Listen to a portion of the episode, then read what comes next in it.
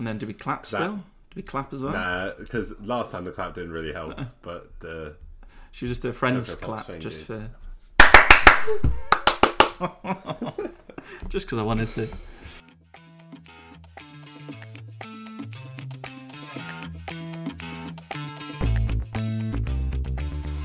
Well, he is religious.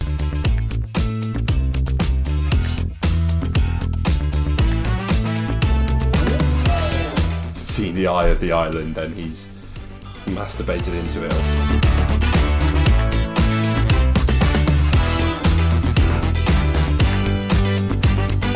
It was just banter. Yeah, Just yeah. banter putting him in the bin. Hello, everyone, and welcome to Rewatches Re Lost.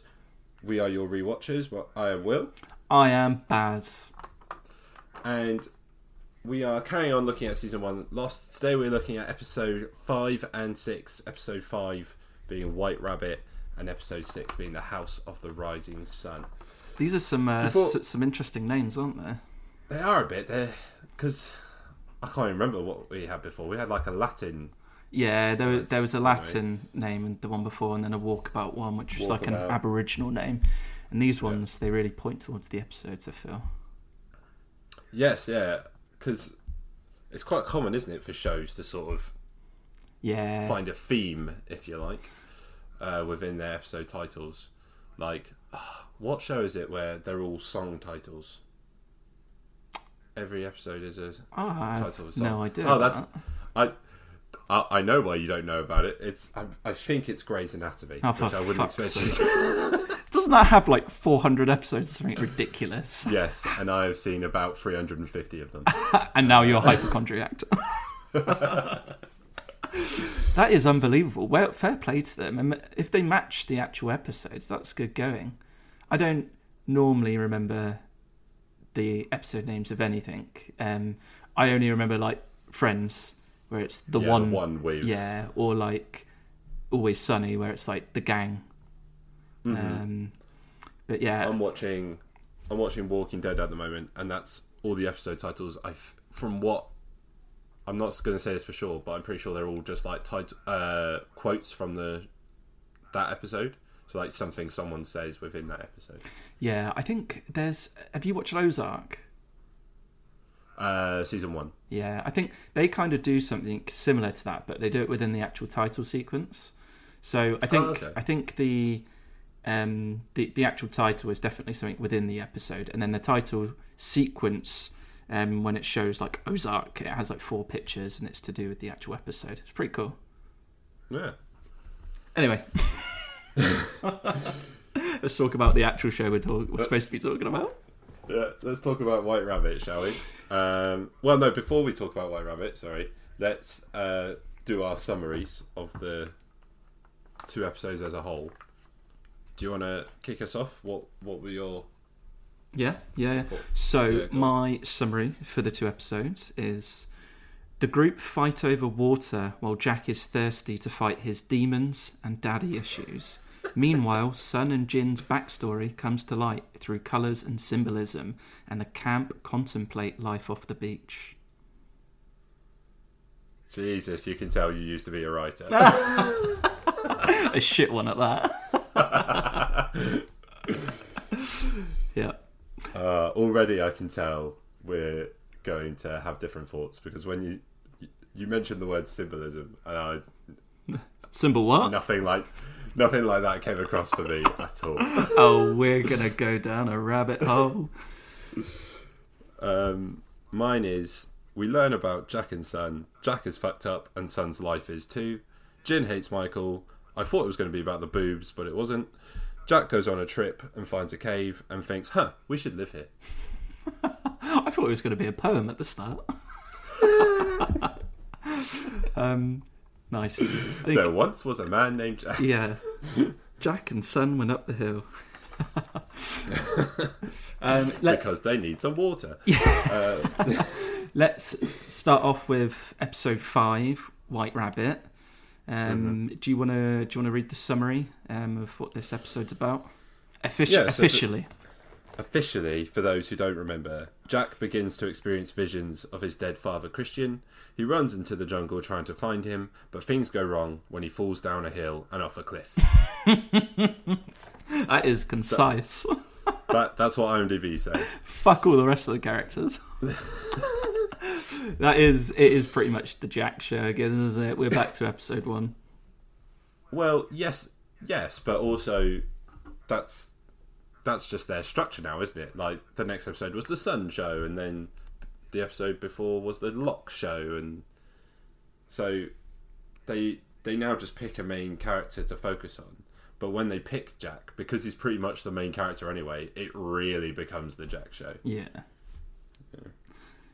Um, this one, What- I think it was. Sorry, just to go back to the episode. Go on. Came out October 20th, 2004 in America. Uh, di- Okay. Directed by Kevin Hooks and written by Christian Taylor, of whom I don't actually know.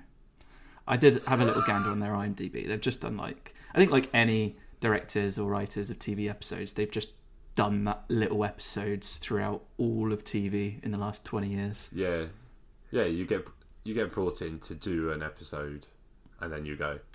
Because um, I listened to a podcast about the Good Place, Yeah, uh, and they would have sort of the episodes directors on, and they'd be like, "Yeah, it was really weird because sometimes we'd have to direct things, but we weren't told where the show was going." I don't know if you've seen the Good Place, but it goes to some proper fucking weird places. no, I haven't But- actually. to them it has to be almost like a bottle episode of I unless it's something I really need to know, I can only know the parameters of this episode I'm directing. Yeah. Which I, I mean, it, it's kind of good to have a fresh eye on things, but it's um, also, I don't know. So I think sometimes it can ruin a show if it's not consistent director. Because I think, like, again, we're going off topic here, but uh, the oh my god, I can't believe I forgot the fucking show name. The show with Matthew McConaughey and Woody Harrelson. Um, True Detective. True Detective. That was directed by one director throughout, and you can definitely see it. I think it's Cary Joji Fukunaga. I probably completely butchered his name. No, no, spot on. yeah. no, I no. refuse to accept any other variation. yeah, yeah, you're digging yourself a big hole. um, but yeah, that was I, I loved the way he did that. Um, True Detective season one. We don't talk about True Detective season two. um, let's begin episode five then. Um, Yeah, so let's start off by talking about the absolute psychotic bullies that Jack had at school because I mean that's the first scene, bullied. isn't it? Is that the first scene? Yeah, I, I was bullied at school. I'm a firm believer. Every child is either a bully or is bullied at some point in their lives. No, they can't be. But- They can't be narrowed down into those two definitions. I think they can. I think everyone at some point not is a bully, but will accidentally bully someone or be bullied themselves at some point in their childhood. Are you willing to admit if you were one or the other? I already said I was bullied. Oh, sorry, I didn't hear you. Yeah, yeah, yeah. No, I was. Um, and maybe that just made me bitter something. But what I will say for my bullies, none of them held one of my, my friends down and made me watch as they pounded the shit out of them, which is a fucking horrendous thing to do to someone. I reckon that definitely happens. I don't think I've seen that. Again, I don't think I was either a bully or a bullier. Well, not intentionally, anyway. Um, I think I know that what that means. fuck off. I took the piss a lot, if that counts, but um, oh, it was just it was just banter. yeah, Just yeah, banter putting him in the bin. yeah. Banter punch in the face, mate. um, yeah, those bullies, they're pretty hardcore, I have to admit. And they, um, yeah, they really. I, well, I think that scene really sort of paints the picture for the episode, doesn't it?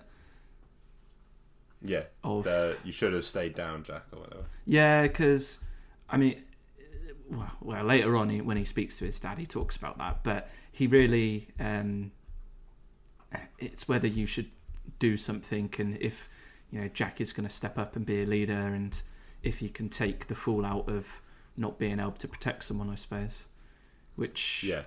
goes a little bit later on to, well, directly following that scene, we see Jack trying to save that woman Um, Oh yeah, alongside the worst lifeguard ever. he is so fucking useless. And uh, he's such a frustrating character this episode. I honestly just want to give him give him a good bully tap. Um, but uh, starting off with Jack trying to rescue her, he takes off his shirt but not his trousers. I don't really get that. yeah, I mean, maybe because I thought the same in the next episode when he takes his shirt off. I wonder if he has some sort of deal with ABC. Like, I, I've been I've been getting into shape. You need to show me topless at least ten times a season or something. Listen, guys, I'm a fox. Matthew Fox. Yeah. but yeah, it, it is a, a lifeguard drowning is just. I mean, it's just stupid. But he is one of the stupidest characters in the TV show. Um, but why didn't uh, I? I do agree with old Boone when he goes, "Why don't you leave me?" He says it later on, but he says, "Oh, why don't you leave me?" Because he probably could have just left him. He would have been like doggy paddled to the back to the shore. I don't I don't know, man. I just thought Boone came across as really ungrateful because he he was fully immersed in water and he couldn't breathe. Like he was lying on Jack, going, "Save her, save her, mate! You're literally using Jack as a raft right now. Like, Yeah, yeah. what did you think was going to happen?" Um, and then I think ju- just after, is it? I think it's it's just as he gets him to the shore, but I think he goes, "We've got to go back," which we hear throughout this fucking series is "We got to go back." But I think that was the first one. I think, yeah, I think I, I don't think that's like verbatim what he says. I think he says like, "I got to go back in. There's someone else out there" or something like that. yeah. But that But yeah, I think that is that the first idea one. of going back. Yeah. Um. Yeah, I, I think following that, Jack gets into a bit of a hump, doesn't he? Because he can't save her, which is you know fair enough. He, he, he did let that person. Well, he didn't let her die, but you know she drowned, and it's a bit. Do you know? Do you know what probably also didn't help is when he saw Hurley and Hurley goes, "Hey, oh, you look tired. Fuck off, Hurley." That is Hurley though. I love his just honesty. Again, I feel like he is the audience pretty much. Um, whenever I see him and when I hear him talk, he's always saying what I'm thinking. Maybe me and Hurley are just bros, you know. But um, talking of people that I am quite liking and relating to, I, I do kind of relate to Sawyer a little bit now and then. I just love him when he just goes off on one of his quips. yeah, yeah. Oh, he's he's got so many like one-liners and stuff under his hat that he can use at any point. it, it it's the bit where um, Shannon walks up to him, and I can't e- I can't even remember what the fuck she's asking for. I think she's asking for like bug repellent. Bug repellent. Yeah, Yeah. and um, he's like, "What's up, sticks?" and then he has to mansplain to her what sticks means. um, but it's just the way he goes about it. It's this cheeky chappy. It's his dimples. He's got it all going on, hasn't he? Um, I did notice there. I don't know if you noticed this little bit. What book he was reading. No, I did notice. What book was it? He was reading Watership Down, Oh, which, for those who don't know, very simply, it's a book about rabbits. you know, episode is, uh, uh, the title episode is White Rabbit, so a book about rabbits, but it's also about the nature of leadership, uh, leadership, and a just society. So that's a nice little, nice little reference from them. Again, another book. another book. Fucking books. Trying trying to get me to read. If I, if I wanted to read, I wouldn't be watching TV. What the fuck's reading? but of all the characters, Sawyer is always reading. Yes. We- Yeah, very true. which you don't really picture like from his demeanor usually but i suppose it's just trying to hint that he's at, he's got a little bit more going on upstairs than um, than we may think um talking of not going not having too much upstairs father of the Boone. year no not boone Uh, father of the year when walt tries to drink salt water yeah. he just goes don't drink that it'll make you thirsty why i don't need to explain stop, stop trying to get cleverer and just do as I say. Yeah, what the fuck? All he had to say is just like, "There's salt in the water, makes you thirsty. Don't drink it." but instead, he gets a fucking strop on. Stop asking me things.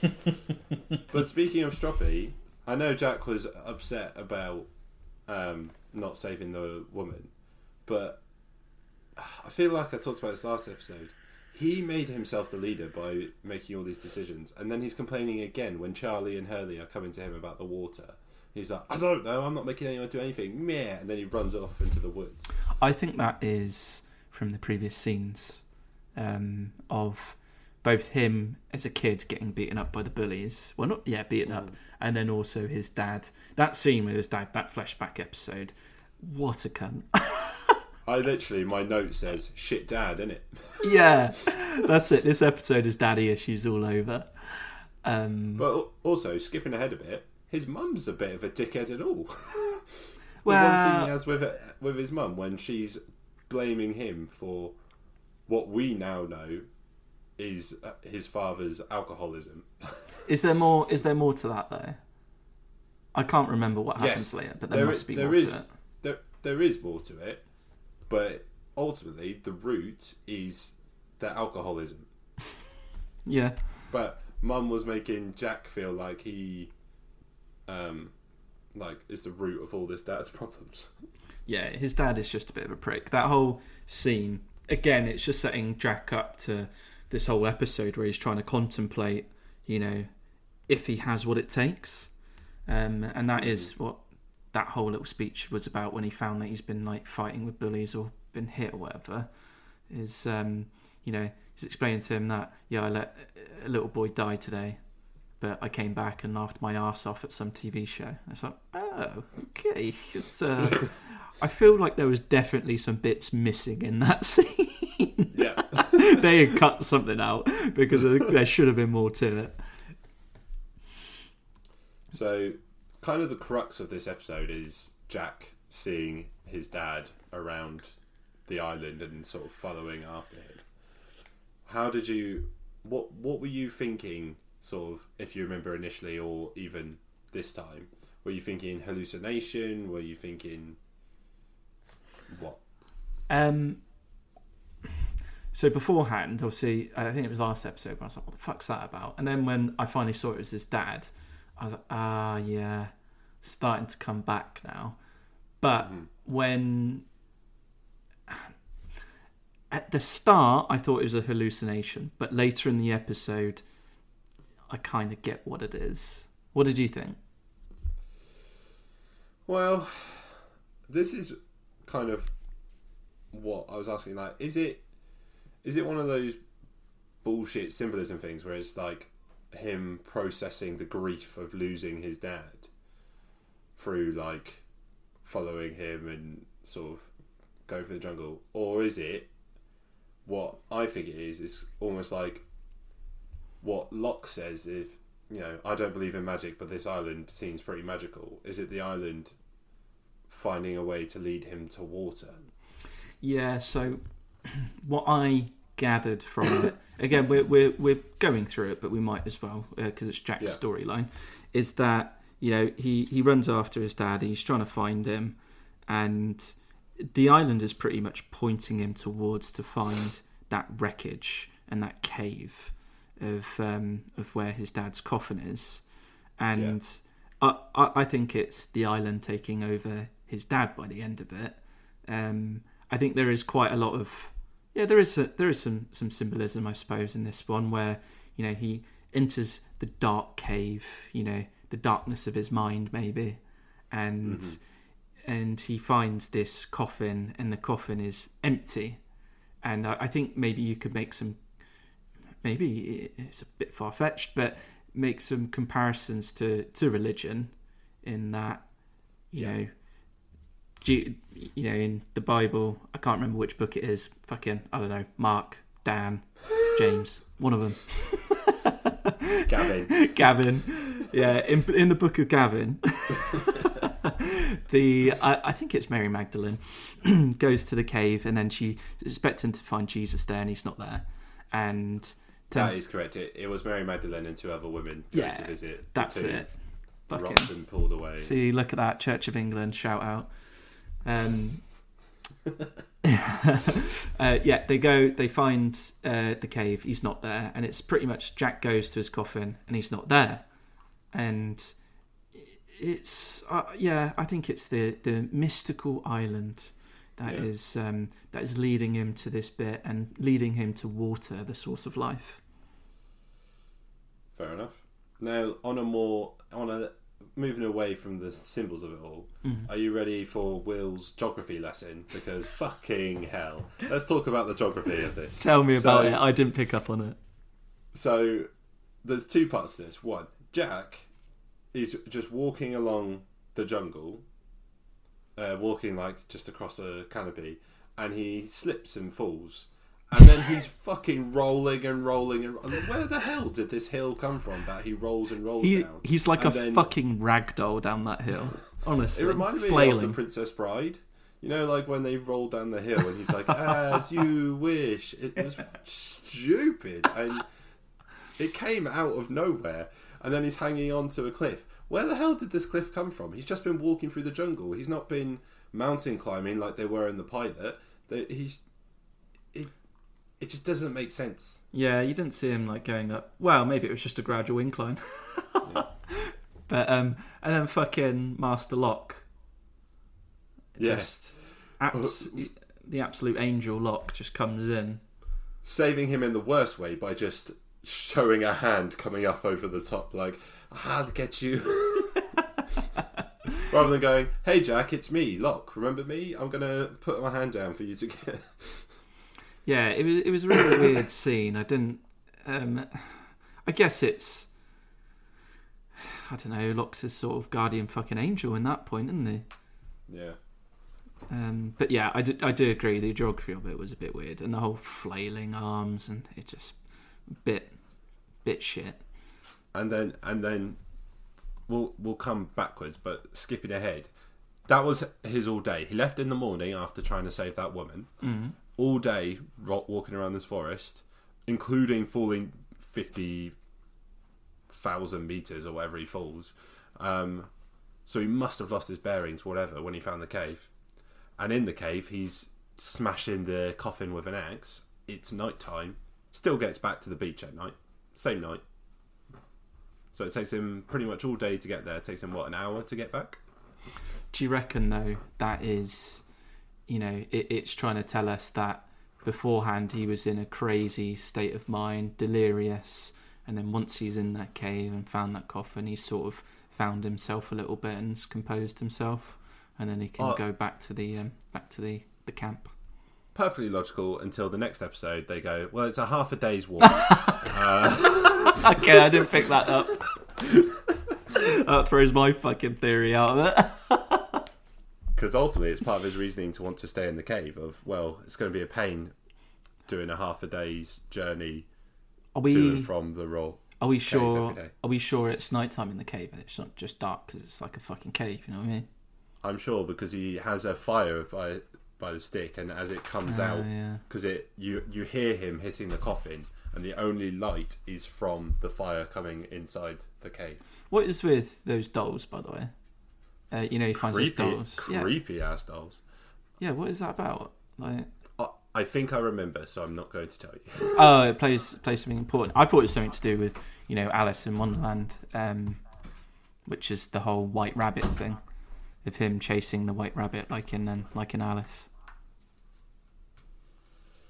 Sorry, I had to leave my headphones for a second. my dog was scratching at the door. That's right. Uh, yeah, so I thought it was something like Alice in Wonderland, but kind of looked like Alice in Wonderland. But it also could just be any doll, so I'm probably wrong. I think it's one of those where it's just meant to further show that there have been people there before. Um, Yeah. And then probably, if I remember rightly, in a later season they go, "Hey, let's give a reason for why the doll's there." Yeah, but isn't it, it just crashed from the plane? I thought it had been like crashed out of a crate in the plane and it would um, they'd just fallen out. I mean, yeah, you could look at it that way. or you could, or you, no, as in like, You could look at it logically. but then there's oh no, because Adam and Eve are the next episode, aren't they? So Yeah, um, yeah. Um, yeah. So I suppose in that moment you're probably just thinking it comes from the plane. Speaking, um, well, let let sorry, let's go back because I want to talk about some of the different characters. Um, Claire. So meanwhile at the beach, Meanwhile, at the beach, Claire. yep, Um, she faints because of some reason. I, I we did, we still didn't explain. I'm guessing it's just heat stroke or Dehydra- something. yeah, dehydration out exposed to the sun. Like they have no shade there, do they? So.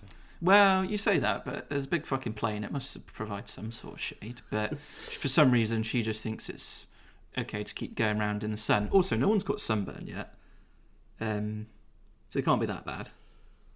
Well, you also got to think they've come from Australia, so they probably had a lot of sunscreen on them. no, sunscreen doesn't last that long. They've not been there that long, have they? It's been six days. Sunscreen, I will tell you now, does not last six days. Will, what are you doing with your sunscreen? You take one little dab and you spread it across your whole body. Everyone knows this. and then you're right for the whole holiday. Mate, you are. I want to see you when you come back from from somewhere dab- hot. A dab a day keeps the red away. Everyone knows it. You're just say, "Taggy, don't use all the sunscreen. We need to make this last twenty years." um, yeah, I. So she faints. They carry her off to the little shelter bit to put in some shade, and then it. We learn that this water that's completely sparse. um, which previously they they had said, "Oh, we've not got much water left," and Locke is fucking pissed because Jack's gone on a walkabout in the forest, and then that's where Locke's like, after Claire faints and everything, he's like, "I'm gonna go find Jack. We'll go find some water," and then he finds Jack, but the water's missing. And who do they blame? the man in black, Sawyer. Which, I mean, he's the obvious candidate, isn't he? To be fair, they only go for him once they have some evidence. From Jim. It's not like they, yeah, yeah. It's not like they instantly go, "Well, it must be Sawyer." Which, to be honest, if I was there, I probably would instantly go, "Come on, guys, it was clearly Sawyer." yeah. Um, but no, I, I feel like they were justified thinking it was him at that point. Um, and again, I know I was on a side kick last episode, but he, him saying, you know, a rat always leads you to his hole was such a good line. And him like, yeah, it was a good being, line. ah, you idiots keeping all the water together, you're so foolish. Yeah, I uh, I loved when they got to Sawyer's little little den where he's just absolutely um, hoarding things. yeah. Um, And Kate jumps on top of him unnecessarily. yeah, that was a uh, that was a moment, wasn't it? yeah. It was it was a bit bit strange, but I think Sawyer liked it a little bit, and I think Kate did a little bit as well. But I um, think, yeah, that's what they were trying to imply. yeah, it, I don't I don't like it though because they are definitely building up to that thing. Is is it is Kate gonna get with Sawyer? Is she gonna get with Jack? And yeah, I think next episode they get there. I mean, Jack and uh, her have a little bit of a thing, but um, that's next episode. Um, Just out of interest, do you remember who Kate gets with? I can't remember if we've talked about this already. I remember her getting with Sawyer, Okay. and I thought she got with Jack at one point as well, Mm-hmm. at some point in the series, and maybe someone else. Um, Okay.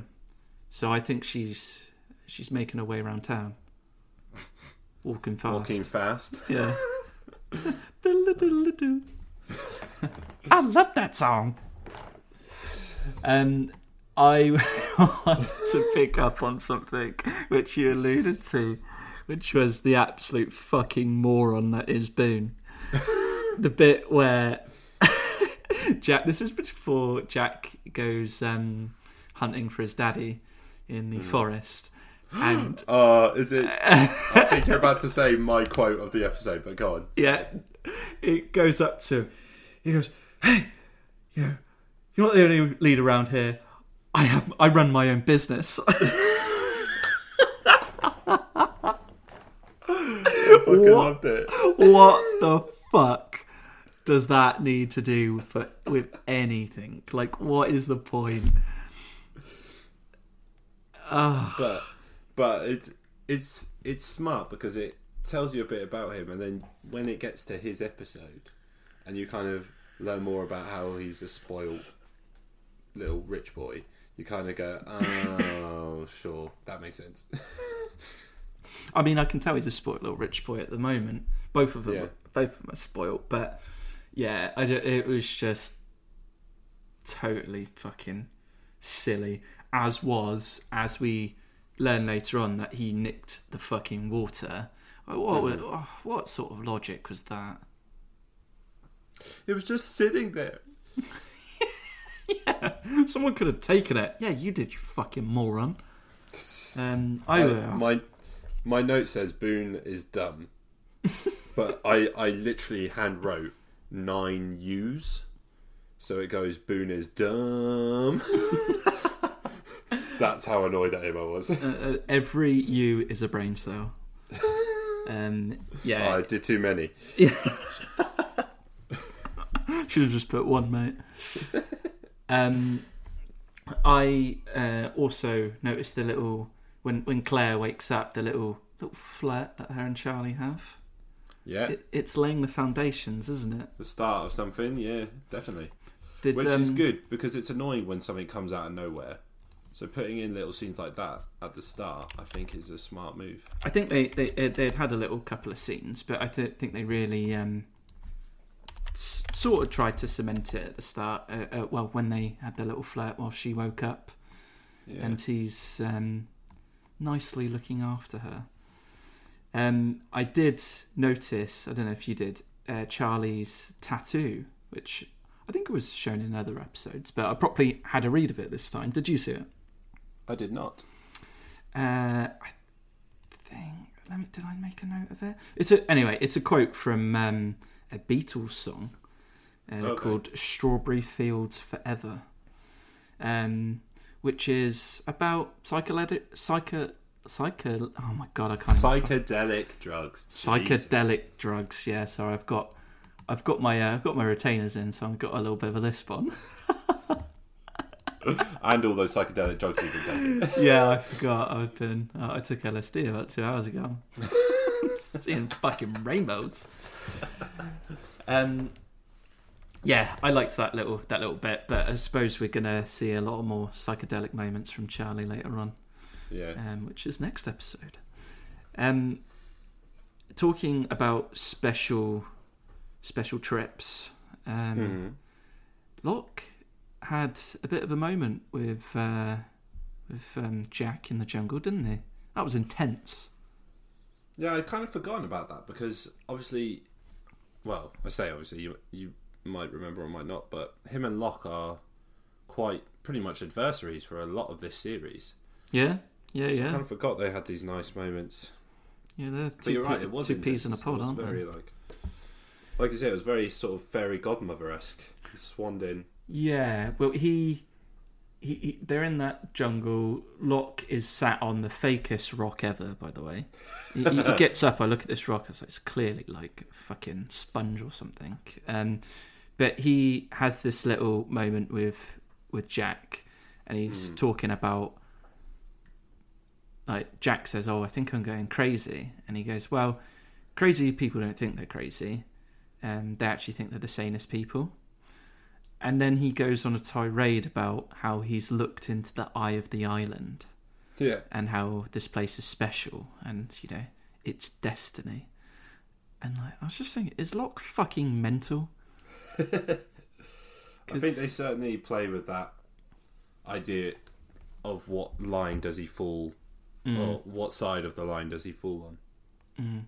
He also had that um, that moment of any TV show or film where they mention the episode title, and he goes, Yeah. you, "You're going to follow this white rabbit."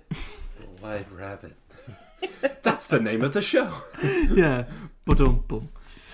Um, yeah, but I I like that little scene, and I think that is just things to come with with, with Locke, isn't it? Um, him giving that sage advice to everyone, of which he does next episode as well. Um, Before before we move on to the next episode, mm, just add, let's just talk about the end scene when Jack comes back to the beach. I'm glad you bring it up. because wasn't it for me it was too quick of a U-turn from "is nothing to do with me to right this is what we need to do. I've sorted my brain out now. I'm fine. Let's get going I Do you think know it. I mean? think it. Um, the half day trek through the jungle probably sorted us out. On the on the way though. back. uh, I don't know, mate. This island works in mysterious ways. Uh, Uh, no, I I think you're right. He he did do a quick Yui, but he, he, you have, can't forget he's he's gone through stuff and he's he's gotten over. Well, he's not gotten over his dad dying, but um, he's gone on a journey, hasn't he? That episode. yeah Um, and we got we got our first live together die alone Yeah, I was going to say that. That was my point. If we can't live together, we are going to die alone. Jack. October whatever it was 2004 Yeah. Yeah. Uh, I um, did notice, though, just as a summary for this episode, um, this episode was all about searching for things. okay I don't know if you noticed this. Jack was searching for his father. hmm Locke was searching for water slash Jack, and um, Kate and Sayid were searching for the stolen water, and Claire yeah. and Claire was searching for her hairbrush at the start. that one's a bit far, like reaching a bit far, but I, I still feel like still counts fits. still counts I made a note of it, so it counts, mate. um, yeah, what do you think of Plus, that? you know, looking for the thief. Is that what you put? I put, yeah, the whole looking for the thief. Yeah, I think that Um, was that. That yeah, I guess that comes under finding the stolen water, doesn't it? yeah, and I think Jack is just searching for. Well, he's trying to sort his head out and trying to search for within himself if he's up to scratch, which, as we learn at the end, apparently he is. He is and, not. Oh, Oh no, I think he is. no, I think he is. I was. Yeah, he is not. Boone definitely is not. Boone's a fucking idiot. What are you talking about? He runs a business. We're yet to see which business, but I'm looking forward to that episode. Um, did you notice any numbers this episode? um, no, don't think so. I did in the next one, but not this one. Yeah, I did in the next one. There was a little scene that I, uh, you know, where Jack is at the airport Mhm. and um, he goes, um, it's like 16 hours or something. Yep. Yeah, I can't remember what the, the thing is, but I noted It's, it uh, down. I need to be at LAX in 16 hours, where a hearse is waiting to take me and my father to Yeah, the funeral. Yeah, that's it. So you mentioned 16 number. And then I did notice because I went back and I was trying to search for more numbers, but I did recognise, and this again reaching a bit far, and maybe I was uh, just looking for it, but both Jack and Kate Mm. have four scratches on their face. Really? Yeah, Jack has two on one side and two on another, and Kate has four scratches on like by her cheekbone um, on her right side. Interesting. So um, that was about as much as I get for the numbers. Just that speech in the airport where he is convincing the lady to then put his body on. That wouldn't convince me to let him put the coffin on. He screams at her and then goes on some crazy thing about I need to do it now. That wouldn't make me want to put his dad's body on a plane. Yeah, it is definitely like a, um, ma'am, this is a Wendy's sort of moment where uh, he's just going off the rails. But uh, have you ever? This is completely off track, but have you ever watched that TV show um, in the UK where they um, they did a documentary around? I think it's Luton Airport, um, around EasyJet. What? Come fly with me? Well, no, not not quite come fly with me, but um, it's it, it was in like the early two thousands, and they document like the um, EasyJet, which if people don't know, it's a very budget airline, and of mm. course you get all the fucking characters. and people genuinely lose their shit. So that doesn't surprise me. Like that was actually quite calm to the sort of shit that I saw in that TV show, where people were, like rolling around on the floor and like fucking crying. So, I, But those kind of- people rolling around on the floor crying, did they get their way? no, never. No, so that that's more the point I was making. Like, I'm surprised Jack got his way. Yeah, but well, yeah. Uh, we, we we don't know the, the background to that. How that maybe sneaked the coffin on. Just whistling along. Don't mind me. What you, what you got there? Uh, nothing. Just my suitcase. Yeah, yeah. Can I check my bag on, please? I think it's over the limit. um, shall we move on to the next episode? Yeah, let's do it. Do you want to kick us off with a, a fish summary? Yep. So um, this is episode six, "The House of the Rising Sun."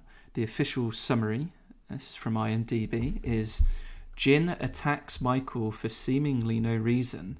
Jack wants to move the survivors over to the caves, although some people disagree. Ooh. um, I want to. Yeah, exactly. I want to first go to the title of the episode, Okay. "The House of the Rising Sun." Yeah. Does that mean anything to you? Uh, it's a it's a song. Yeah, it is a song. It's a, a po- po- popular popular folk folk song, um, which There is a house. In New Orleans. Oh, there you go. That's right. Yeah, which um, people don't know. The song is kind of about. I think it's about a brothel in New Orleans. Um, Okay. But let's forget about that bit. I don't think there's much ado about this in the episode, but it does reference um, a life of sin and regret, which kind of mirrors the themes of this episode. Um, Uh, I, I just thought they picked it because Sun is in the title and it's a Sun episode. Yeah, there's that as well. It is it, it is layered, and I think this episode is fucking layered to the brim, which I didn't pick up at the start, but it started bothering me, and I had to like skip through a few pieces, and I I blew my mind uh, with some things I picked up on, but um, yeah, we'll we'll we'll get to that. I'll bring that up at the end. Um, let's start, and I have a note. my first note is 100% an autocorrect. Um, okay. Jack and Kate with some playful fisting. I'm pretty sure I mean flirting. No, no, no, no. You got it right. They can't walk straight through the forest anymore. um, I, yeah, I like I like Charlie's uh, when you're done verbally copulating. did he say that? He, he, he had a few little bits. Um, oh, oh, you've got an inside joke. Great. Yeah, I love it. He's great, great um, sort of comic relief in it, isn't he? Yeah, Um, but yeah, they were proper at each other this episode. Like, they the- were. Uh, honestly, if I were there, I'd be fucking proper making sick sounds, you know, proper teenager. Bleh.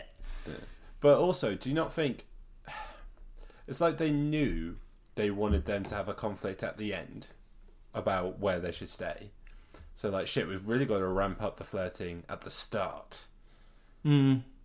Yeah, because they they weren't really that. Fl- they've had moments over the past five episodes, but they've not. I been think that full on. I think they sort of hinted to it at the end of the last episode where they were like talking to each other on the beach again. Yeah. Um, I think they kind of hinted at that, but then this was proper full on. Like they were, I thought they were going to kiss at the start. They got proper close. I mean, Um, we'll get to it later, but that whole "Are you checking me out?" scene, I really did not like. Uh, I see. I found it funny, but um, let's move on to Jin beating the fuck out of Michael. Like proper, I was like, "Fuck, Jin is strong, man." Mate, Like, he he treated him like he did that fish, mate. He absolutely battered him, which is a great fish and chips joke. That, Int- yeah, well done. Let's move on before I start doing the teenage sick noises. yeah. Um, s- surprised that Sawyer chose to help. Yeah. um, No, I think it, no. I'm not surprised actually. When I saw both of them running down the beach like a pair of lifeguards, I was like, "Where's Boone?" But Yeah. um, yeah, I was surprised Boone wasn't there. I thought he would be. Boone Um, had already tried and got elbowed in the face by Jin. and, and Oh, was, oh, had he? Had he? I didn't pick that up. No, no, no, no, no. That does, that's not Oh. in the show. Oh, fair enough. Uh, uh, you could have fooled me, mate. I, he's probably out there running his own business. Um, he's probably counting up his seashells, trying to trade them. Um, yeah, Sawyer helping out. Um, but I was quite surprised, and I also thought at the beginning there it was about him seeing uh, Sun's tits the other episode. Yeah, I mean, I ha- I didn't this time because I remembered, but I, certainly the first time, even the first couple of times I watched it, I was like, "Is this? Did Sun tell him?" Did um did you notice just a bit earlier what um what Sun was doing um before uh, you know when Jin was catching the fish? Mm, she was holding a plant, wasn't she? Yeah, which I think hints later on to um 'cause I think she gets a garden later on. But yeah, she was holding a red a red um sort of uh, flower with some greenery, Mm. um, which I think we see again. Uh, I'm the red man today, but we see the color red a few times in this episode. I think i i if you want to go back and watch it, you will see red popping up um, Sure. quite a bit. But that is the first red bit that we see, um, as well as the fucking blood all over Michael. um, moving on. Oh, sorry. I was just gonna say in in that. Oh no, it is a bit later on. But when Michael goes, well, you know, where you from, man? Well, in America, Korean people don't like black people. Where I'm from. What is that in reference to? Is that something I should know about? Because I was kind of Yeah, going, is I think- a thing? I think that historically is a thing, uh, especially in um, maybe California. I want to say. hmm Um, but I could be speaking out of turn here, but I'm fairly certain, stereotypically, 20 years ago, uh, that Asian people and black people maybe didn't get on in the States. Sure. Interesting. Yeah. Um, moving on to when the crew who go into the forest Yep. uh, stumble upon the cave, and Jack goes to Jack goes to um, Charlie. So we just need to look for like medicine in there, you know, like drugs. He's like, drugs. Right. It made me chuckle. He um, played it perfectly off there. Though, fair play to Charlie, because if I stepped on a hive of bees, I would be gone in within two seconds. He stayed on there for a pretty fucking long time. That's because Locke was there telling him what to do. But I agree. I would have fucking. I would have ran. Like as soon as he said you're on bees, I would have fucking gone. Um, Would you have followed the woman you liked and then just started getting naked for no reason? that bit, that bit, right? It was the whole B, The whole B thing is totally just setting up the bit where Jack can take off his top and so can, uh, so can Kate. And it was just so forced in there. It's just, it's kind of uncomfortable. Um, Yep. It does set up a brilliant joke by Charlie. But also, not not the time, Charlie. no, oh, well, I, I don't know. I thought it was great where uh, Charlie finds Kate's. Um, she, he, Shirt. he finds Kate's shirt, and then he sort of passes it back to her. He goes, "Oh," she's like, "Oh, oh, sorry, it was uh, it was full of bees." And then he's like, "I would have thought C's actually." I watched that scene a few times because of the joke. Um, yeah. big and I laughed every time. It just got me. uh, yeah, brilliant, brilliant joke. I wonder if that was written in or if um, you thought of that off the top of his head. See, yeah, I kind of thought the opposite because originally, I I could be slightly misremembering this because this was in a documentary I watched like ten years ago. Originally, Charlie was meant to be like a old, like proper washed up has been musician, like in his fifties or sixties. But when Dominic Monaghan came in, they liked him so much they just aged down the part. I wonder if it was just like a residual for for that for that archetype they were originally going to go for. Of What, as in No. someone who's a bit like older makes those sort of jokes? yeah, Yeah. Yeah, maybe. That's a good point, actually. someone who's stuck stuck in the past kind of thing. What, do they like want to portray him as some sort of old rock star type has been? Yeah, Ah, okay. that was the original sense. plan. Yeah, yeah. Hmm. Um, talking of those those caves, when they um, when they stumble upon Adam and Eve, again another biblical reference. hmm Um, is that reckon? Because Jack goes, oh, they've been there at least 40, 50 years. Which I didn't realise Jack was a fucking like um, expert in dead people as well as live Yeah, people. he's a pathologist as well as a Yeah, surgeon. and um, yeah, and then Locke goes, "Oh yeah, Adam and Eve." So is he hinting that if they were the first people and it started 40, 50 years ago, is that what you're saying? Or I mean, I, I, I guess it's separate things, right? Jack is saying, based off these clothes, it's probably been about 50 years. Locke calling them Adam and Eve was a bit out of nowhere, but also it could be Locke just assuming, because Locke sees this place as like heaven, right? He sees it as his Garden of Eden because it's where he can walk and it's he's seen the eye of the island and he's masturbated into it or whatever it is. uh, so I think he's just try he's trying to find God, if you like, with it in anything. yeah, That's what it felt like, anyway. yeah, that's a good point. And then they find the pouch as well with the um, with the two Light. gems, the light and dark. What what's Yeah. that about? Uh, you will find out in about ninety episodes. It's, uh, that's a season six, like final season thing. Oh, really? Well, Yeah. it, I, I I guess it was. uh, I just thought it was the same thing as when um, Walt and um, John Locke played backgammon. Yeah. Um, I just thought it was part of that. I was like, they were playing backgammon. Lots in the background, like shit. They found my cave. I take the boy. oh dear. well, he is religious. Um, moving on. Um, would you live in the forest, as in in the cave bit? Uh, yes. Yeah, I just I don't see. I kind of get why people are taking like a little bit of a, a disdain to it, but it feels like if there's fucking water there, mate, I'm staying there. The only one that nearly convinced me was Sayid, but even that, I was like, just do both. Yeah, Just live in the valley and just make sure you're you've got someone whose job it is each day, a different person each day, to go to the beach, add more fire, like pick up fire as you go, yeah, uh, wood as you go, add it to the fire, come back. That's it. I don't get why what the big deal is. Just leave someone there or two people there to monitor and just Yeah, trade shifts. Um, exactly. But hey ho, maybe it's just for added dramatic effect for the whole episode. They're trying to fucking string it out a little bit. Yeah. Um, Can we talk about the Ben Ben Oversea now?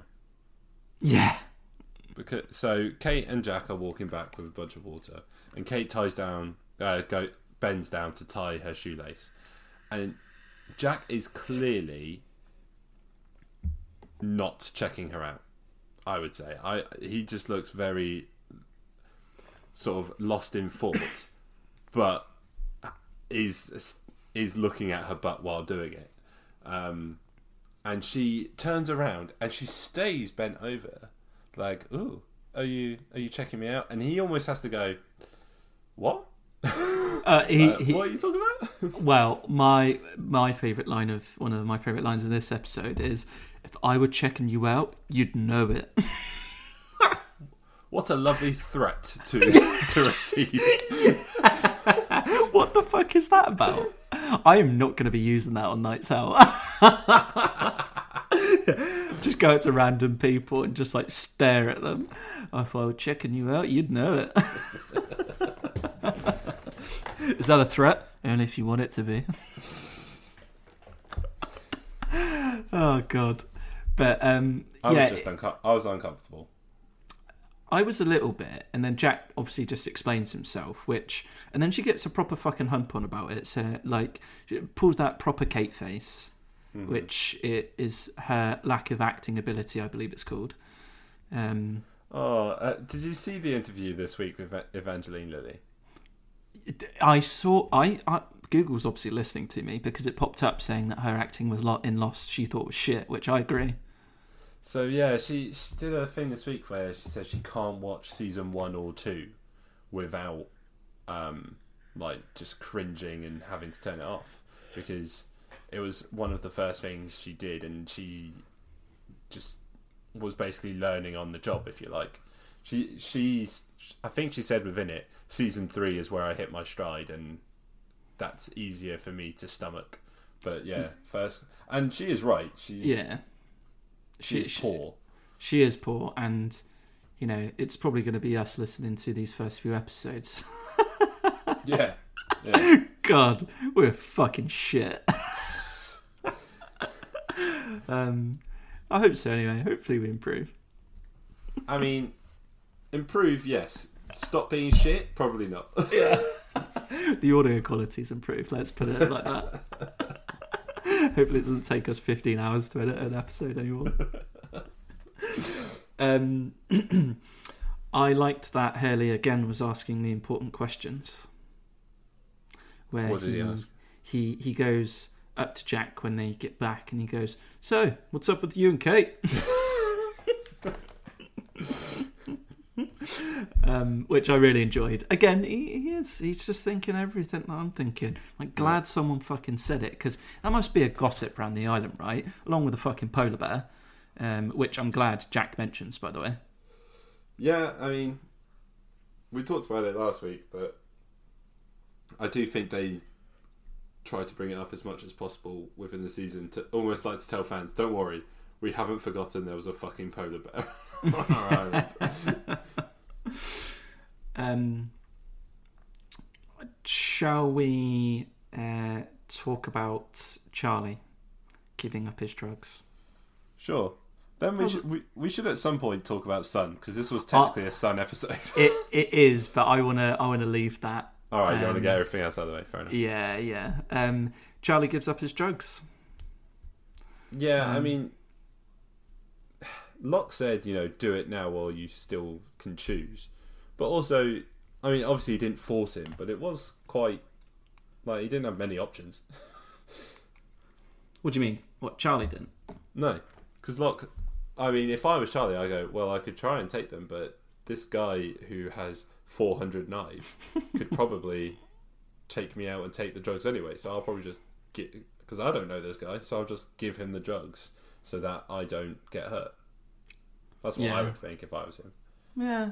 Uh, one of the things, if I if I was thinking like Locke, I'd just be like, look, we could use those drugs for people who are like maybe sh- struggling, and when I mean like not struggling as in they need drugs because they they want to have a good time, but um, like if someone's really fucked up and injured, take the drugs and knock you out a bit, wouldn't it?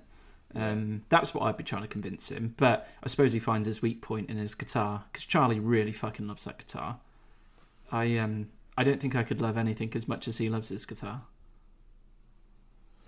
Um, drugs? No, um, he yeah he, he even counted down. He was like, "How long have you been without your guitar?" Uh, eight days. Another number. Um, eleven hours and whatever. uh, which was pretty impressive. But yeah, I thought um We need to have a segment of n- number watch with Baz. you just reel through all the numbers you heard in an episode. Well, I, I'm going to get back to that because uh, I'm going to ask you Oh, again if you've if you've noticed anyone. In I did in episode. I did in the Sun Jin storyline, but we'll, Yeah. Yeah. Should we should we get onto that? I was gonna say let's dive into it now. So yeah. So, I oh, do you want to do you want to go? I was all, all I was gonna say is I think they did a good job of there's cl- there's clearly pieces of the jigsaw missing, but you get enough of the pieces to sort of have an insight into Sun's life and her decision behind it. I behind mm-hmm. wanting to leave him. I don't think they do quite enough to quite be on her side because like when she when the woman asks her "Is there any chance you could reconcile with your husband?" And she goes, "No." In my head, I was a bit like, based off what we've seen at this point, isn't there? Because you've only really, as far as we know, seen him come home with blood once. He's still like got you a dog, even though he doesn't like the dog, and he's still like seems to be making an effort. I don't, and even after the blood thing, he was like, "I do it for us." So it was an interesting thing, but you learn more later. But at the time, I was like, "Oh, have they have they justified this enough?" What did you think? I, I, I agree with you in that um, they they they left it those flashback scenes pretty brief, right? Mhm. They they really didn't want to um, put too much into it. However, I think in those scenes there is so much going on in the background um, that it's um, yeah, I think a, a lot happens in the background that's sort of pointing you towards what's going on. Um, in terms of, I'll get straight to it in the first scene, which is I think it might be just after, um, or just before Jin beats the fuck out of Michael. I think it's Um, just after. or just after, sorry. I think. Jin beats the fuck out of Michael, and then we basically go on a flashback to where it's obvious that Jin and, and Sun are in some sort of thing, but Jin is a waiter at Sun's parents' um, sort of estate. It looks like it's a big fucking house. Yeah, like their Um, summer house or whatever. Yeah, and it's clear that she's rich and he's not not rich. Um, she's wearing a pink dress, completely stands out, and um, Jin is wearing a white shirt and a red sort of thing, a red um, what do you call it? Like a vest. Jacket? Yeah, like Yeah. a vest jacket, something like that. Uh, and he's the waiter. But Uh, those are waistcoat, two waistcoat, Wait, waistcoat. waistcoat. Yeah, there we go. Um, improving my vocabulary every episode. Um, those the main colours that we see throughout um, these flashbacks are white and red. I don't know if you picked up on that, but and I guess you could say pink is white and red, right? I'm not going mental. No, yeah. If you mix those two, you get pink. Correct. Yep. So um, in that scene where they're doing the champagne and everything, they go off to this like gazebo thing, and that's when he um, presents her with a white flower. It's like a white lily, I think. Again, white. So uh, I guess in these two things, like I would like to think it's white for purity and uh, sort of innocence, and then red passion, I guess, and love. And I, it's the only scene in the flashbacks where um, Jin is wearing white and red. Um, and then from there, where he's a little bit more innocent, it goes on to the next scene, um, which again is the proposal scene. I think that's the proposal scene where it's Where- got her big Yeah. fuck off house in the background, which is red. She's Okay. wearing white, and um, yeah, it's just a completely in your face. Then of she's white, still sort of innocent and pure. We've got this red background. It almost looks ominous that house and sort of angry, doesn't it? Um, and then we've got Jin in this sort of grey suit, and that's where we learn that Jin is going to go work for her dad, of which we still don't know what the fuck he does. Um, but then it also sort of in your face a little bit is the jewelry of the gold, um, which I suppose is just pointing towards the the wealth and sort of what she's sort of taken over by. I think both of them are taken over by is the greed and the and the wealth of it all. In that scene. Yeah. Didn't pick up on any of that. Yeah, uh, mate, I, I, I, it, I had to go back and look at a load of these things because it was playing on my mind a little bit because I really like the scenes, and I think again after the proposed scene, the next flashback scene is the is the dog scene, right? Yep. Um, that scene, Sun walks in. She's got a Chanel bag. Again, it's the wealth. We've got notice this bit where they've got three horse sort of like little statue things. Um, God.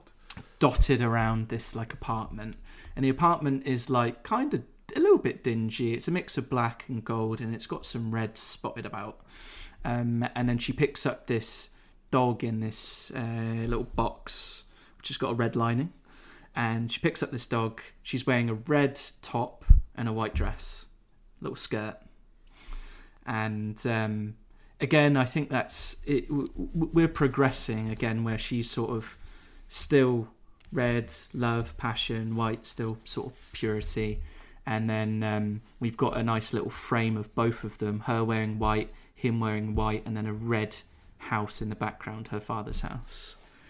And again, there's, there, there is so fucking much in the background, mate. I was supremely impressed. One, that I even picked up on it. Two, that they layered it so much. Because I think the, the three horses that I alluded to in the next scene, uh, which is the uh, the blood scene, Yep. Jin comes in covered in fucking blood, and we only see one white horse. Uh, one white horse, one horse instead of the three horse statues, which I think is. I, I think you could say that maybe in the first, in the in the previous scene with the dog, is that um, maybe she, or maybe we see them as this sort of wealthy, more put together couple that seems to be working. Although she does say, you know, in that in that previous dog scene, you could have, you know, you remember when you just got me a flower, and then he gets him a dog because he's overcompensating on not seeing her. Um, but yeah, in this next scene with the blood, we only see one horse, and I think it's sort of alluding to, right, maybe things are on the on the down now because also the apartment's been redecorated. Every single scene we see, the apartment's been redecorated, and things are in a different place.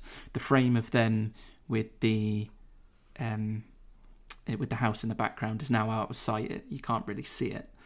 Um, and then again, she's wearing all white. He's wearing white, covered in red blood. Um, and I think it's quite interesting there that they're just putting that out there completely because red in this bit now means something completely different. She has no red on her. He's the one with red on him. It's almost like red is danger, maybe. Red is anger. Um, we certainly see red splattered over his face when she slaps him as well. So, um, yeah, I thought terrifically done. Um, I uh, did you did you pick up on on that one? I mean, my only uh, note was, "Wow, Sun can't hold a dog." She can't, can she? I mean, now you're saying it all, it does make sense, and it it almost makes me feel bad that you know there'll be people on set whose job it is to To do all that. think about that design and think about okay, so we need to move this and this around, and because they would have, you know, some So- would be bored at home on her own, so she would have redecorated again, or hoped that redecorating would have made her happy. Um, Yeah, and it it every time we we flash back because again uh, before they got married, they were outside. As soon as they get married, all we see is they're in li- inside, and she's almost just trapped, isn't she? yeah, um, and I, I think it's so well done. Uh, super surprised by it because I didn't really like the the the White Rabbit episode. I really enjoyed this. I think it's because I started to pick up on all these little things that they did. hmm Um, I, I do have more. Moving on to the next flashback scene, which was the passport scene. What Yeah. did um, what did you think of that? Uh, I thought I thought it was funny how pissed off Jin was with the dog, even though it's like, mate, you bought the dog. um, yeah, he's um, but the dog. It, it's been a year or so, isn't it? yeah, it's a lot bigger, isn't it? Um, and I, as I sort of said earlier, I thought it was odd when uh, the woman was like, "Is there no chance you can reconcile with him?" And she's like, "No, I like. There's not a single chance." With what we've seen, I felt like that was unfair. Um, but yeah, they, they they were my overarching thoughts of that scene. Go on, talk, talk to me about what was happening hundred meters in the background. well, uh, no. So, oh my god, I can't believe I'm going to go through all this. But um, did you going on what I was saying? Um, Jin is Jin, not Jin. Uh, Sun, she has more clothes on as the scenes go on. And I don't mean that she was naked at the start, but when when we're talking inside, she was wearing like a little, almost like a vest top and a skirt. The next scene, she's wearing a top and trousers. In this scene, she's wearing a full on fucking suit. I think that's sort of saying like she is now even more uptight and un- uncomfortable of where she is. Yeah. Um, and then the, again, it's fucking the scenery has changed, and there there are lamps not where lamps are before. There is no, I'm telling you, there is no red in that scene on them this time. Which before we always saw red on them. There was no red. Is that The to show like there is now no l- There's no love. between them? There's no love, there's no passion. The only red we see in this scene is when they go off to the bedroom and there is a fucking picture of Jin in a frame, a red frame, and it's just a picture of Jin. And then the only other bit of red is the red passport. Mm-hmm. So that to me says all the passion's gone, it's just anger Yep. and danger. Um, which, yeah, uh, supremely done. Fair, fair play to the people who did the uh, the background and the art design of it all because um, they they fucking nailed it in terms of the sy- symbolically um, telling more than just the just the language because I think people may you know it's in Korean they read the subtitles maybe you can't get as much across as if it were in English um, so they dedicated it to the backdrop and they did it they fucking did it Yeah. um, the the the next scene next person we see in red is Michael changed the top into a red top and a red axe Is that when he's chopping? Yeah, I was going to say. yeah and we fucking see that Sun finally speaks English don't we I thought that was a really good reveal. Yeah, yeah, it was. She she it, it did it at just the right point. Yeah. Um, yeah, and then that was when we learned that Michael, the reason why Michael got beat the fuck out of because he took the watch. Mm-hmm. Is that justified? Oh no, no. I mean, there were there were ten million. Wa- it's not like Jin had it on his wrist and Michael took it off. Do you know what I mean? Like, all it takes is slight common sense to go. Oh, Michael clearly just found the watch. He didn't. He's not a thief. He literally. They've all. We've seen them all ransack clothes. You literally see Sun going through someone else's suitcase and finding a dress she likes. Like they're all just sort of scavenging for what they can. So all it takes is for Jin to take a second to go, oh shit, uh, and then going over. It doesn't have to speak English, just point it and go, that's you know mine. And I'm sure Michael would have given it to him. Um, so the Yeah. whole beating up wasn't justified. Sun telling Michael is interesting because we've already had a few scenes between Michael and her. So you know maybe going into that color thing you were talking about, the fact he's wearing red and stuff, like she has a bit of passion for him. Whether it's not love necessarily, but certainly trusts him or feels safe to tell him something Yeah. that she still in that moment on the island doesn't with Jin.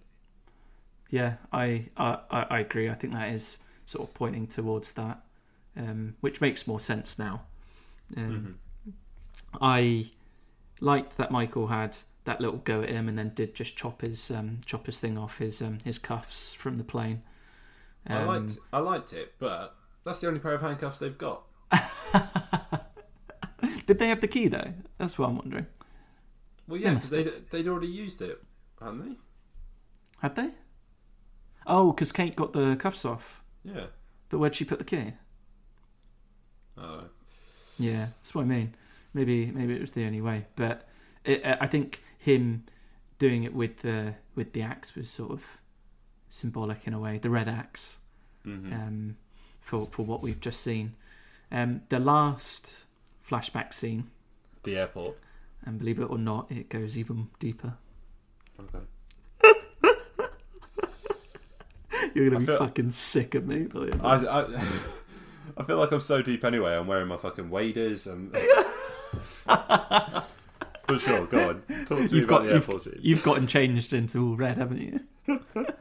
I'm actually wearing a red top, which is not on purpose, but um, I'm, I'm wearing red trousers, so Yeah. between us, we got a red outfit. red trousers. Sweet No. Jesus! Uh, like checkered trousers. I think you made it worse. Right. Full disclosure, they're my pajamas. Okay. I know, Oh, okay. I, I know it's 3 p.m. on a Saturday, but I'm wearing my pajama bottoms. Anywho, um, the airport scene. Now, um, I want to go back. I want to go back, Jack. Um, I want to go back to the song, um, which What, House we of heard. the Rising Sun. Oh. House of the Rising Sun. Yeah, I want to Yeah. go back to that because. Um, sorry, I don't know if you can hear. Can you hear that? Uh, it sounded like a plane or something. Yeah, someone's got a fucking uh, thing out outside my house, like doing their gardening, which is raining, so I'm not too sure why. Um, anyway, so uh, Sun is in the airport.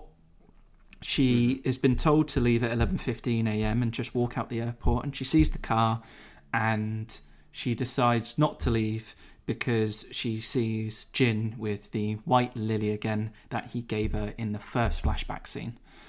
Um, Which was kind of bullshit, let's be honest.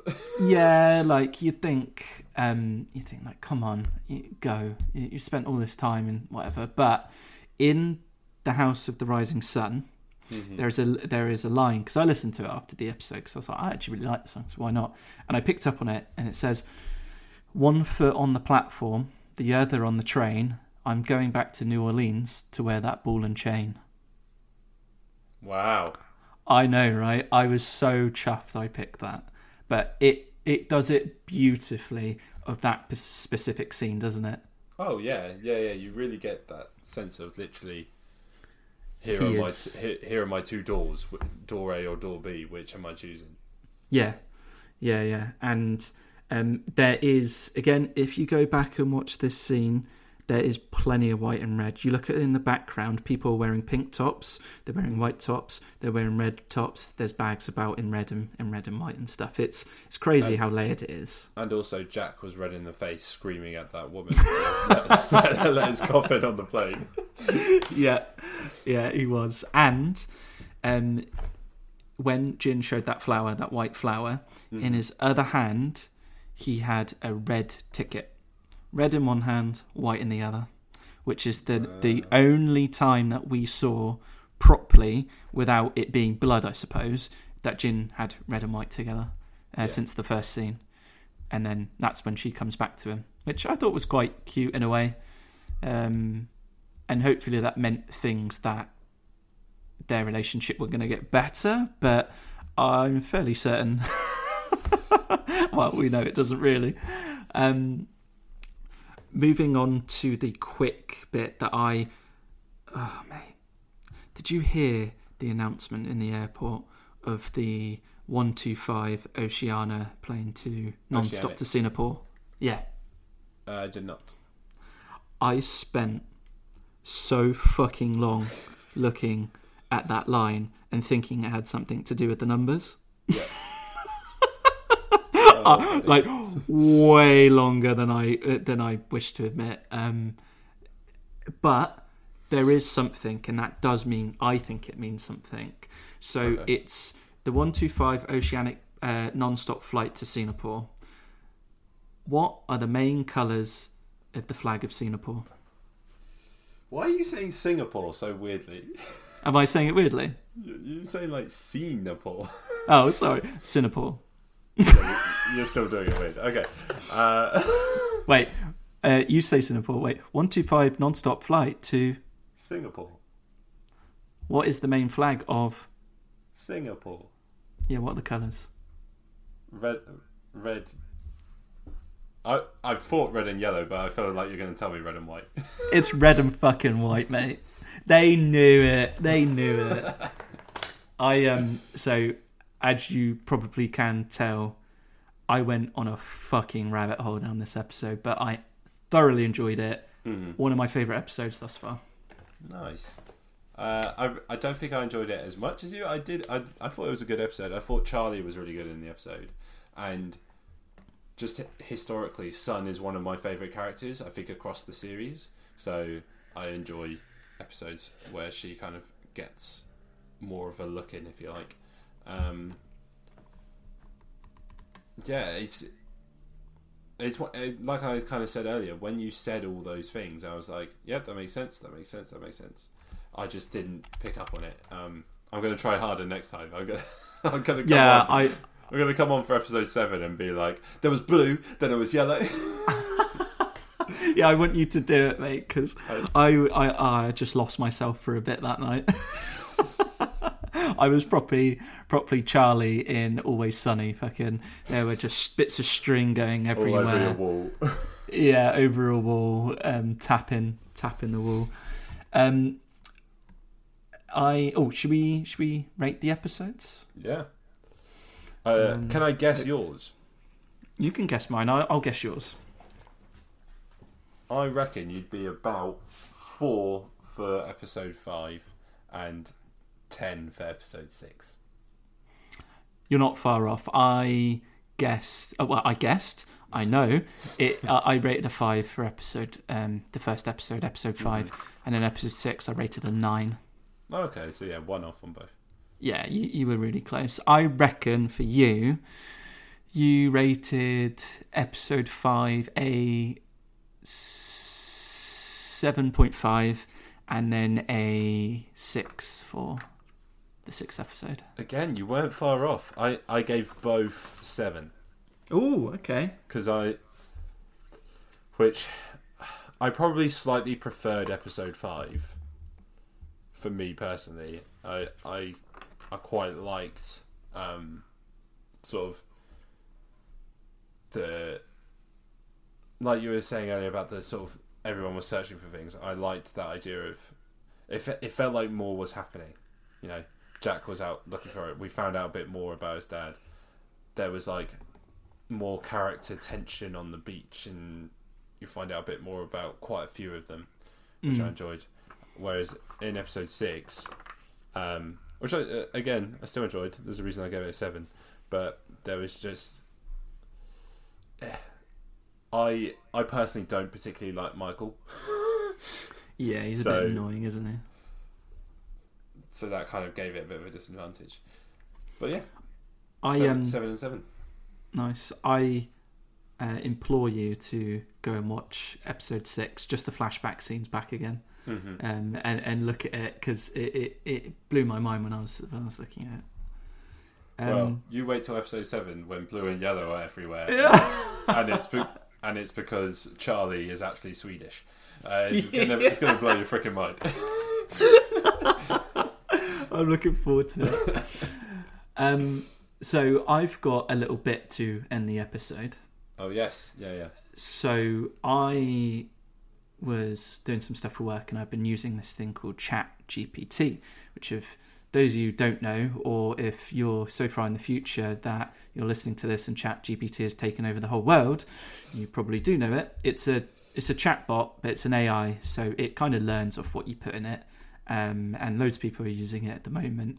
Um, I was playing around with it for work, and then I thought, oh, I'm going to do something funny. So I asked it to. to I, I asked it. To, I'm, I, Yeah. I'm, I'm funny. I can do something with this. well, no, because I thought it was trying to do something funny for me, so I didn't have to be. um, so I asked it to create scenes that I wanted to see within Lost. okay. and um, yeah, it, it's it, it it performed somewhat. Um, so it is dialogue. So Will, I'm going to pop up on the chat, Okay. um, and you can be Jack, and I'm going to be Hurley. All right. um, Okay. So let's put this up. So I asked it for Jack to practice his heavy breathing and uh, for Hurley to be listening to his music. That is exactly what I put into ChatGPT. Okay. So I will do the setting. Setting.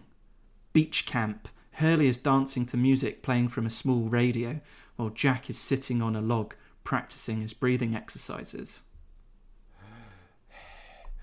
Hurley, can you turn the music down for a moment? Sure thing, Doc. What's up? I'm trying to practice my breathing exercises here, and the music is a bit distracting.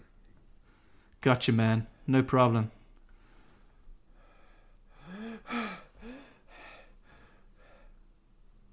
Dude, are you okay? I'm, fi- I'm fine. I just need to catch my breath. Here, drink some water. Thanks. Hey, Jack, what are those breathing exercises for anyway? They're supposed to help me manage stress and anxiety, but lately I feel like they're not really doing anything. Yeah, I get that. I have my own ways of dealing with stress, like eating massive amounts of peanut butter. yeah, I've noticed. Hey, want to dance with me for a bit? It might help you relax. You know what, Hurley? This is kind of fun. See? Dancing is the best stress reliever, and it's way more fun than breathing exercises. I think you might be right. The two continue dancing as the sound of the waves and the distant sound of the jungle provide a soothing backdrop. What the fuck? So that was ChatGPT interpreting my my um my ask of it to create a dance between Jack's breathing exercises and Hurley's dancing. Uh, well, Haley listening to music, Yeah. and that's what it came up with. And it Um, it, it itself came up with dancing. Yeah, it naturally came up with dancing. I didn't ask it to do that. I just Fucking said listening to music, and it just went off on a tirade. Um, I do have a slightly shorter one that is that is about Sayid. Um, also, Okay. just just just as awkward. Yeah. Um, and I'll post it again here. We can totally edit this out if we listen to it back and just think, what the fuck are we doing? But I thought it was quite funny. Um, so I put create a scene of Sayid trying to calculate. That's all I put. Yeah. And this is the scene. Again, you can be. Do you want to be Boone or Sayid? I'll I'll be Boone. You'll be Boone, I'll be Sayid. Um, so Sayid sat in the jungle, surrounded by scattered pages of notes and equations. He looked up at the sky, lost in thought. Huh. What are you working on? I'm trying to calculate the theory of everything. The theory of everything? Like the unified theory of physics? Yes, that's right. I don't know anything about physics, but this looks pretty intense. It is. But it's important if we can understand the fundamental laws that govern the universe, we can understand the island. The island? What does that have to do with anything? Everything, Boone. Everything. Oh, So I um, think it- it's safe to say Chat GPT is going to take over the world, um, Yeah. especially the script writing world, because um, the dialogue was just fantastic. Oh, you know, beautiful. Oscars coming their way next year. Uh, well, I personally think that chat gpt is close to a deity for me and does nothing wrong. Um, and personally, would think it's doing a great job at ruling whenever it listens to this. Yeah, uh, Supreme Leader Chat GPT is my favourite, and I hope he doesn't enslave me to uh, giving him more scenes to um, for Lost. Lost Right. the sequel. So after that weird ending, let's finish. let's finish recording. Uh, We might just cut that out. So that's that's been everything uh, this week. Thank you very much for listening these two episodes have been rewatched.